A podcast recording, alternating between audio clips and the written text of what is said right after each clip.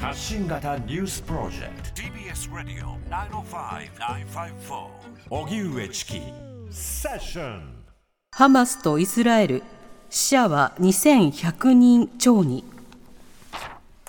パレスチナ自治区ガザを実効支配するイスラム組織ハマスによる攻撃とイスラエルによる報復攻撃は5日目を迎え、双方の死者は合わせて2100人を超えています。イスラエル軍はガザに報復攻撃を繰り返していて、ガザ保健省は空爆などの攻撃で950人が死亡したと発表。一方、イスラエルでは軍の発表によりますと、少なくとも1200人が死亡しています。こうした中、東京都内では今日、駐日パレスチナ代表部の大使が会見を開き、イスラエルによる報復攻撃を批判した上で、イスラエルは何十年にもわたり一貫して占領と植民地化を進めてきたと主張。その上で、国際社会の無関心がこの事態を招いたとして、イスラエルのパレスチナ占領という根本的な原因を解決しなければならないと述べました。それではこのニュースについて、放送大学名誉教授で国際政治学者の高橋和夫さんにお話を伺います。はい、高橋さん、こんにちは。あ、こんばんはですね。よろしくお願いします。青木さん、南部さん、こんばんは。こんばんは。よろしくお願いいたします。こちらこそ。これイスラエルとハマスのこの戦闘5日目、ちょっと底なしの状況なんですけれども、とりあえずこう現状を高橋さん、どんなに受け止めてらっしゃいますか？いつかガザは爆発するだろうと思われてたんだ、でもただ爆発の仕方が、予想外に大きかった。イスラエル側の犠牲が、これまでとは桁違いに大きかったということですね。それによって、イスラエルはもうイスラエル的には根本的なハマスの軍事力を壊滅させようという姿勢を見せてますよね。ということになってくると、これイスラエル軍ガザに今のところこれ空爆ですけれども、どうやらその地上軍も送り込むのではないかなんていう分析もあるようですけれども、やっぱりこれかなりさらにこうその事態エスカレートしていくっていうふうに見ざるを得ないということですね。すでに35万人予備役を動員したと伝えられてますし、戦車部隊などの車両も集めてますから、おそらく問題は地上部隊が侵攻するかどうかじゃなくて、いつ侵攻するのか、どういう形で侵攻するのかと、そういう段階に移ったように思います。しかもね、このガザっていうのは、こう天井のない監獄なんていうふうにも評されますけれども、これ、その住民がかなり密集して住んでいるので、そういうことになってくると本当ガザ地区が本当に地獄絵図になりかねないと思うんですけれども、やっぱりそれは避けられないということですか？イスラエル側はそれでもやるつもりでしょうね。で、問題は人質が100人以上もいますから、慎重にゆっくりやるのか、あるいは一気にという、そういう議論を多分イスラエルの指導部はしてるんではないかと思いますね。これね、ちょっと根本的な話に戻っていくから伺いたいんですけれども、今回ハマスがですね、こういうその大規模な、イスラエルとかアメリカにしてみると、これをなぜ覚知できなかったのか、察知できなかったのかっていうところがかなり批判されているようですけれども、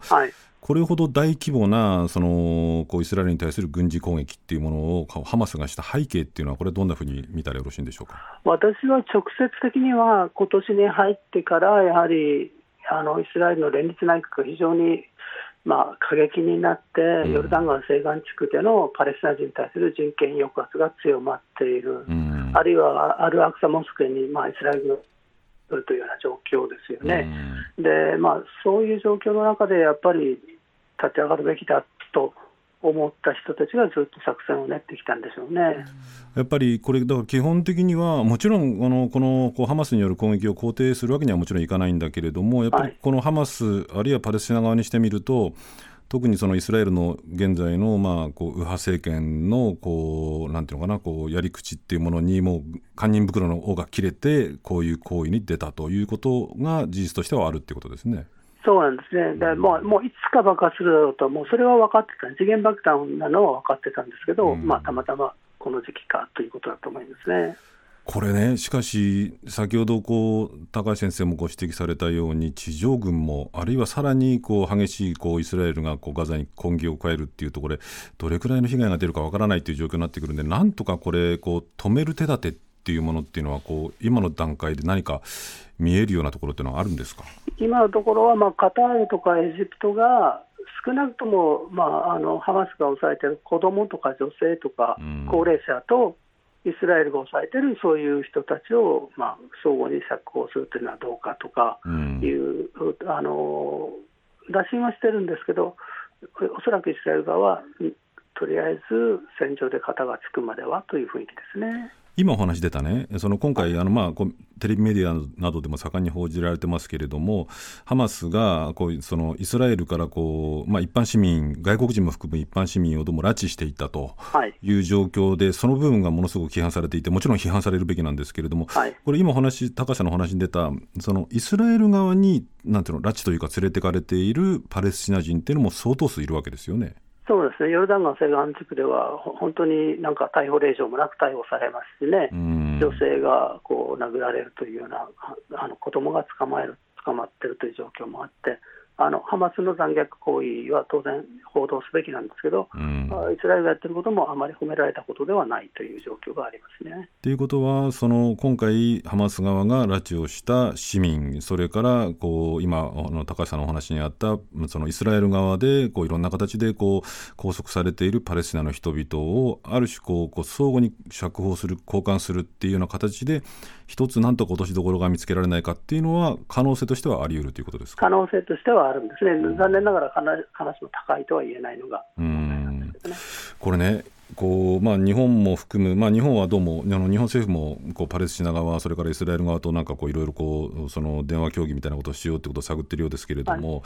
国際社会どういうふうに議論動くべきなのか、どんな議論をすべきなのか、それからもっと大きな意味で言うと可能性のある、先ほどちょっといくつかの国が出ましたけれども、この事態をなんとか抑え込めるっていうような国っていうのはどういう国があるのかっていうあたり、もうちょっとお話しいただいてもよろしいですか？必要なことは、ハマスがやろうがイスラエルがやろうが悪いことは悪いと、民間人に対するテロは許さないという、やっぱ路線を貫く。だからハマスがやってる時だけひどく取り上げて、イスラエルがやってる時は取り上げないというようなことはなくて、両方をやっぱり非難するという立場を堅持する必要があって、もう一つは、ハマスでテロをやってる人はいるんですけど、パレスチナ人が全員ハマスでもないし、全員テロリストでもないんで、ハマスとパレスチナ人を同一して、例えば最近ヨーロッパ諸国がやったようにパレスチナに対する援助を一切止めちゃうとかね、それは勘違いだと思うんですよね。これもう少し視野を広げていくと、今度アメリカの対応っていうのも問われてくると思うんですけれども、これどうも聞くところによると、アメリカで取材している記者たちに聞くとですね、ウクライナであったりとかっていうような問題よりも、もう今このイスラエルの問題、アメリカのメディアも一色になっているようですけれども、アメリカのバイデン大統領、これハマスによる攻撃を悪の所業、同盟国に対する攻撃ですから、大統領はそう言うんだろうなということなんですけれども、その現地に空母打撃群も送り込んだということなんですけれども、これアメリカはこれはイスラエルの攻撃を支援をするというだけにとどまるとか、それともなんとかこれをとどめようみたいな事態を沈静化させようというような動きっていうのはアメリカは見せる可能性があるんでしょうか？神戸打撃群を送り込んだのはレバノンのヘズボラが賛成しないようにと、事態の拡大を防ぎたいという姿勢ですよね、と同時にイスラエルに対する全体を示すということだと思います。ということは、アメリカの大統領としては、バイデン大統領としては、そのヒズボラが参戦しないように威嚇をしながら、かといってイスラエルの攻撃のエスカレートというものをどんどん支援するというような対応を取る可能性はないということですね。いや、それはありますよね。だからイスラエルは今大変たくさんの弾薬を使って足りなくなってますから、それを供給すると約束してますからね。これもう一つね、これハマスへの批判っていうのもあると思うし、今日本のメディアもそこら辺微妙な報じ方をしているところもあるんですけれども、このイスラエルとパレスチナの問題を見るときに我々特に日本のこの問題詳しくない人たちがどういうような視点でこのイスラエルとパレスチナの衝突、あるいは今回のハマスとイスラエルによる直接的な軍事衝突っていうものをどういうふうに捉えるかっていうあたりの注意喚起っていうのは、高橋さんちょっとお話ししていただいてもよろしいでしょうか？一つはやっぱり今起こっていることも重要ですけど、これまで何が起こってきたのかという歴史を抑えるということ、それからもう一つは、我々が見るメディアは圧倒的に欧米メディアが多くて、パレスチナ人に対してはあまり親切でないメディアが多いという前提条件を知っておくということですね。